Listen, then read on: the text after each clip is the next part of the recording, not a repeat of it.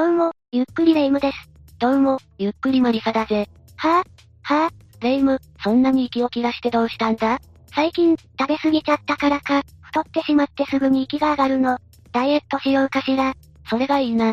いきなり過度な運動をすると辛くて続かないから、無理のない範囲で始めることをお勧めするぜ。それじゃあ、スポーツクラブに通うかしら。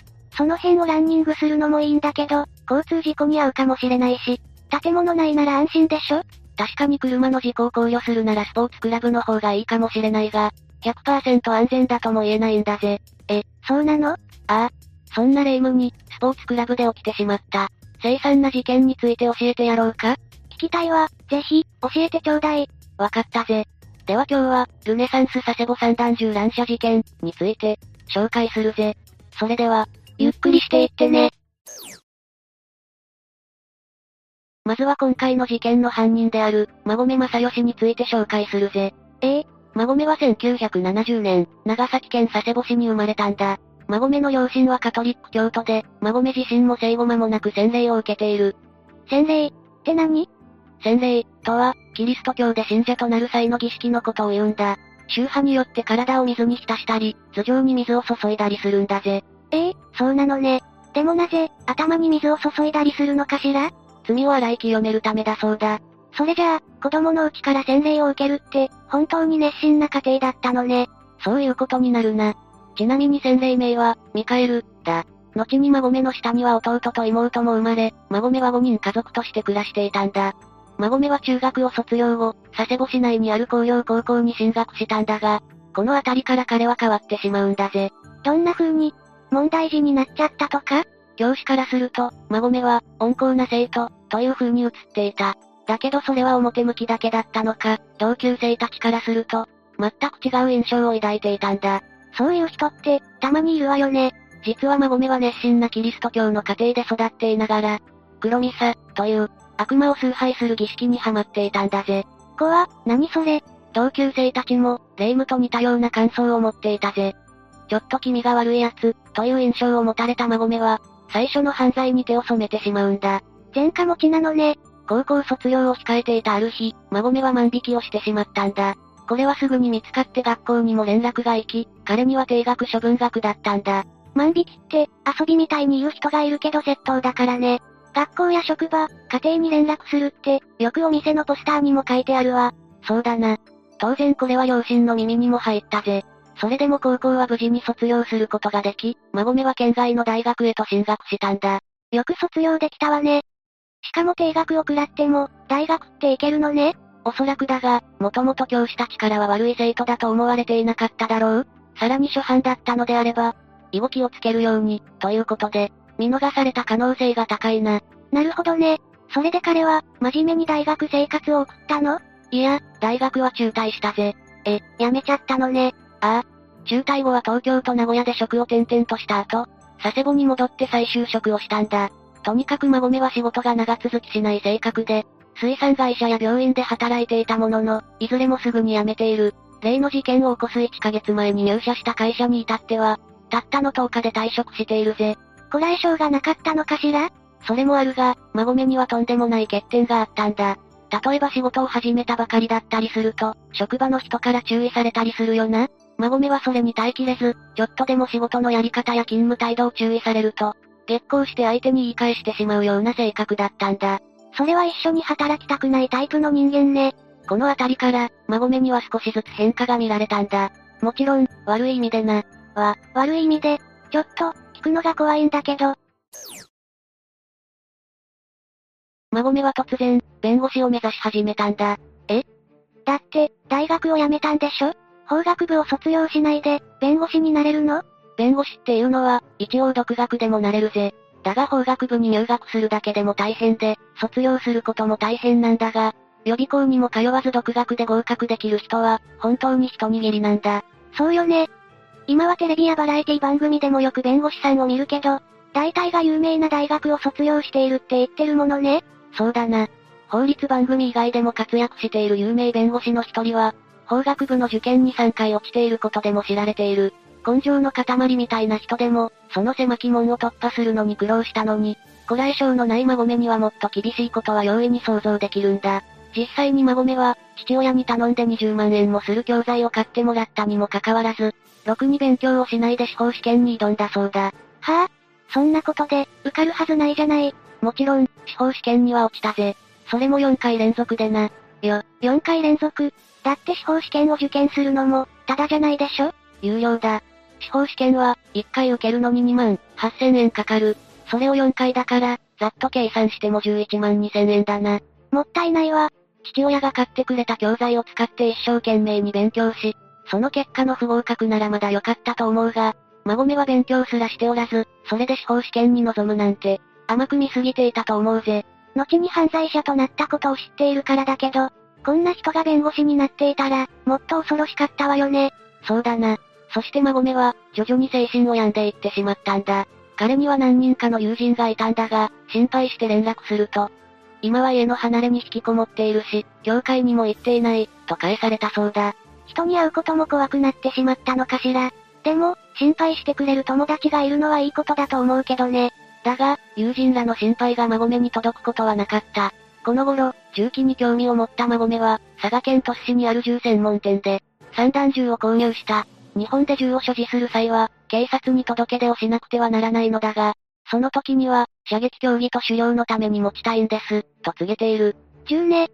他人の趣味にどうこう言えないけど、心配になっちゃうわね。だけど、不安定な孫目に許可が下りたの？降りたぜ。実際に、射撃競技と狩猟のため、というのも嘘ではなかったんだ。孫目は佐世保市内にあるクレイ射撃のクラブにも所属していたし、大会に出場した時には4位入賞を果たしている。射撃の腕があったのね。ああ。そして孫目は後に事件現場となるスポーツクラブにも入会し、そこでウェイトトレーニングなどに打ち込んでいた。しかし、彼の精神面が安定することはなく、家では大音量で音楽をかけたり、銃を持ったまま山を、うろつき回るようになってしまったんだ。完全にアウトじゃない。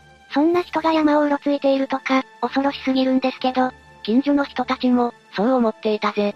孫目はなぜか迷彩服を着て、深夜2時に近所の住宅を訪問するようになったんだ。そして、トイレを貸してください、と言って回ったそうだが、近所の人たちからは軒並み断られていたぜ。この状況で、どうぞ、なんて言えないわよね。しかも深夜2時なんて、大抵の人は寝ている時間じゃないの。そうだよな。さらに孫目は近所の人々が自分の悪口を言っていると思い込み、難癖をつけるようになったんだ。具体的には、あんたが俺の悪口を言うから、就職できないんだ、などと言っており、我慢の限界に達した住人たちは警察に相談したこともあるぜ。これは私でも警察に行くわよ。近所の住人たちは警察に対し、孫目の住所自資格を取り消してくれ、と頼んだ。これを受けて警察も孫目に話はしてくれたものの、彼が銃を手放すことはなく、飛行はますます続いた。法的拘束力がないっていうのが、きついわよね。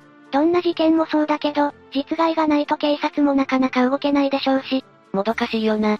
そして時は流れて2007年になり、孫目は市役所に勤務していた。父親の退職金で合流するようになったんだ。300万円もする新車や、40万円の漁船を購入するほか、金が底をつくと、金融機関から600万円近い借金も抱えてしまった。いや、親のお金使いすぎでしょ。ていうか、これって親も止めなかったわけ。これはどの家庭にも言えることなんだが、家族に一人精神的に不安定な人がいると本当に大変なんだ。そんなこんなで親の金を使い込んだ孫目は、とうとう被害者と出会ってしまうんだ。孫目は一度スポーツクラブを辞めたんだが、後に再入会したんだ。そこでインストラクターとして勤務していた、当時26歳の K さんという女性に恋をしてしまう。スポーツクラブのインストラクターなんて、かっこいいわよね。それで孫目の思いは、K さんに伝わったの？いいや。当時 K さんには交際相手がおり、孫目もそのことを知っていた。しかし、ここで諦める孫目じゃない。彼は K さんが交際相手と会っている場所を突き止め、物陰から二人をじっと見つめるなどしたんだ。それって付きまといじゃない？これは K さんたちも気づいていて、非常に驚いたそうだ。当たり前だが、こんなことをする人間を好きになる人はいない。孫目は冬になってからさんに思い切って告白したんだが、見事に玉砕したぜ。それは、そうでしょうね。せっかく恋人と二人きりの時間を過ごしているのに、それを物陰から見つめられていれば、ああ、私のことをそんな風に思っていてくれたなんて、とはならないもんね。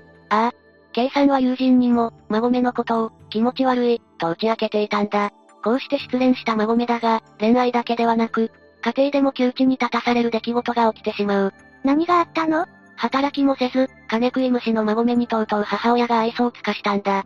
これで金銭的な援助はもう得られなくなり、ついに孫めはとんでもないことを思いついてしまうんだ。とんでもないことって？孫めは10人ほどの友人に対して、俺と一緒にスポーツクラブに行こう。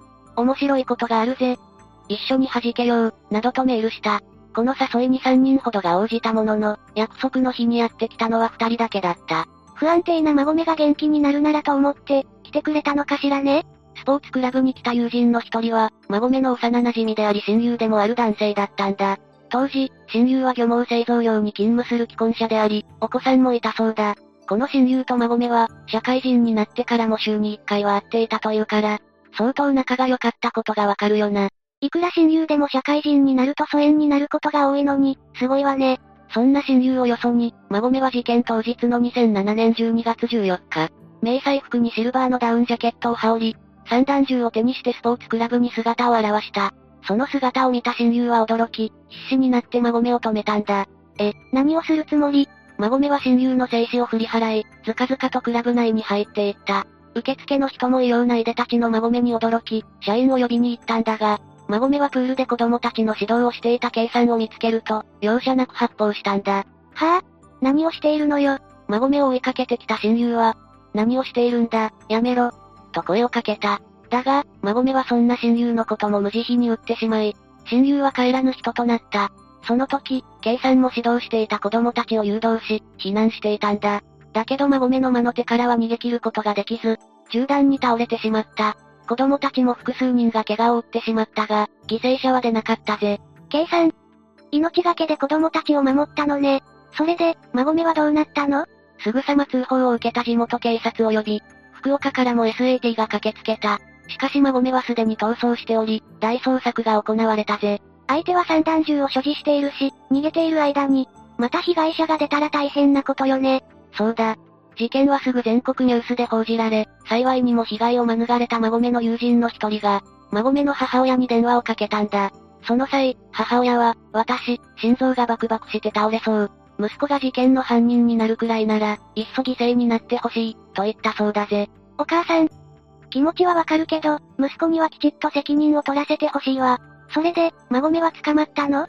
警察の捜索の結果、事件翌日の午前7時半過ぎ、変わり果てた孫めが発見された。それってつまり、孫めは両親がよく足を運んでいた教会にて、自らに発砲して命を絶っていたんだ。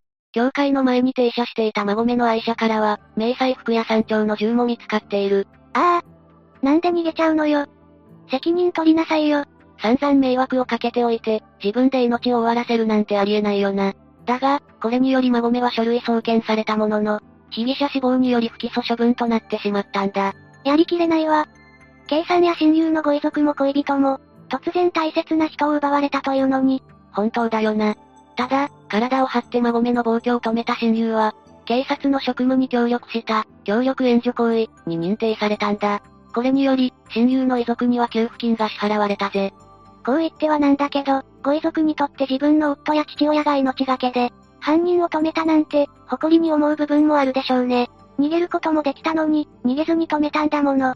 そして亡くなった計算だが、彼女は子供と接することが好きで、自分が長く携わってきたスイミングを通して関わろうとインストラクターになったそうだ。子供たちからは、教え方が上手くて、とても優しい先生だった、と評判であり、ニュース映像では泣きながら計算について語る子供の姿もあったそうだ。それだけで、いかに子供たちから好かれている先生だったのかがよくわかるわね。ご遺族も、最愛の娘を突然奪われてどれほど悲しかったことか。そうだが、計算の父親は後に、娘のことを無念の死とか、かわいそうとは思わないでください。大好きな子供たちを最後まで守ったのですから、と、コメントを発表している。お父さん。そして2022年12月14日、事件発生から15年を迎え、現場となったスポーツクラブでは、犠牲となった計算と親友を、従業員たちが追悼したんだ。午前9時から従業員8名が1分間黙祷を捧げ、持ち寄った花を事務所内に備えた。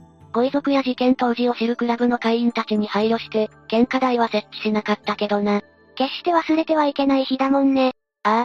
このスポーツクラブは事件翌年から、12月14日を、安全の日、と定めて全国の店舗で防犯カメラや非常ボタンの作動確認に加え、避難通路や防火扉の点検などを実施しているんだぜ。事件のみならず、いつ何が起こるかわからないものね。スポーツクラブ側は、何かコメントを出しているの？事件により亡くなられたお二人に対して、哀悼の意を表します、とコメントしたぜ。現場近くに住む人も、15年経つのは早かった。もう事件が起こってほしくない、と取材に答えているぜ。本当にその通りよ。もう二度と、同じ惨劇を繰り返してはいけないわ。レイム、今回の話はどうだった？安全だと思っていたスポーツクラブで、こんな凄惨な事件が起きていたなんて今でも信じられないわ。今となっては後の祭りだけど、犯人の男ももっと、治療を受けるとかできなかったのかなって思ってしまうわ。精神的な病の場合、本人が自ら病院で受診しようと思わない限り、無理やり病院に連れて行くのはなかなか難しいからな。各都道府県の知事の許可を得れば措置入院させることもできるが、そこまで親が本気だったのか、そこまで彼の病気が重かったのか、今となってはわからないぜ。本当に、この事件を機に同じような事件が起こらないことを祈るばかりだわ。そうだな。でも、この事件があったからといってスポーツクラブに行くのをやめることはないぜ。私もちょっと身体を鍛えたいと思っていたし、一緒に見学に行かないか？行くわ、一緒に健康になりましょ。というわけで、今回は、ルネサンス佐世保三段銃乱射事件について紹介したぜ。それでは、次回もゆっくりしていってね。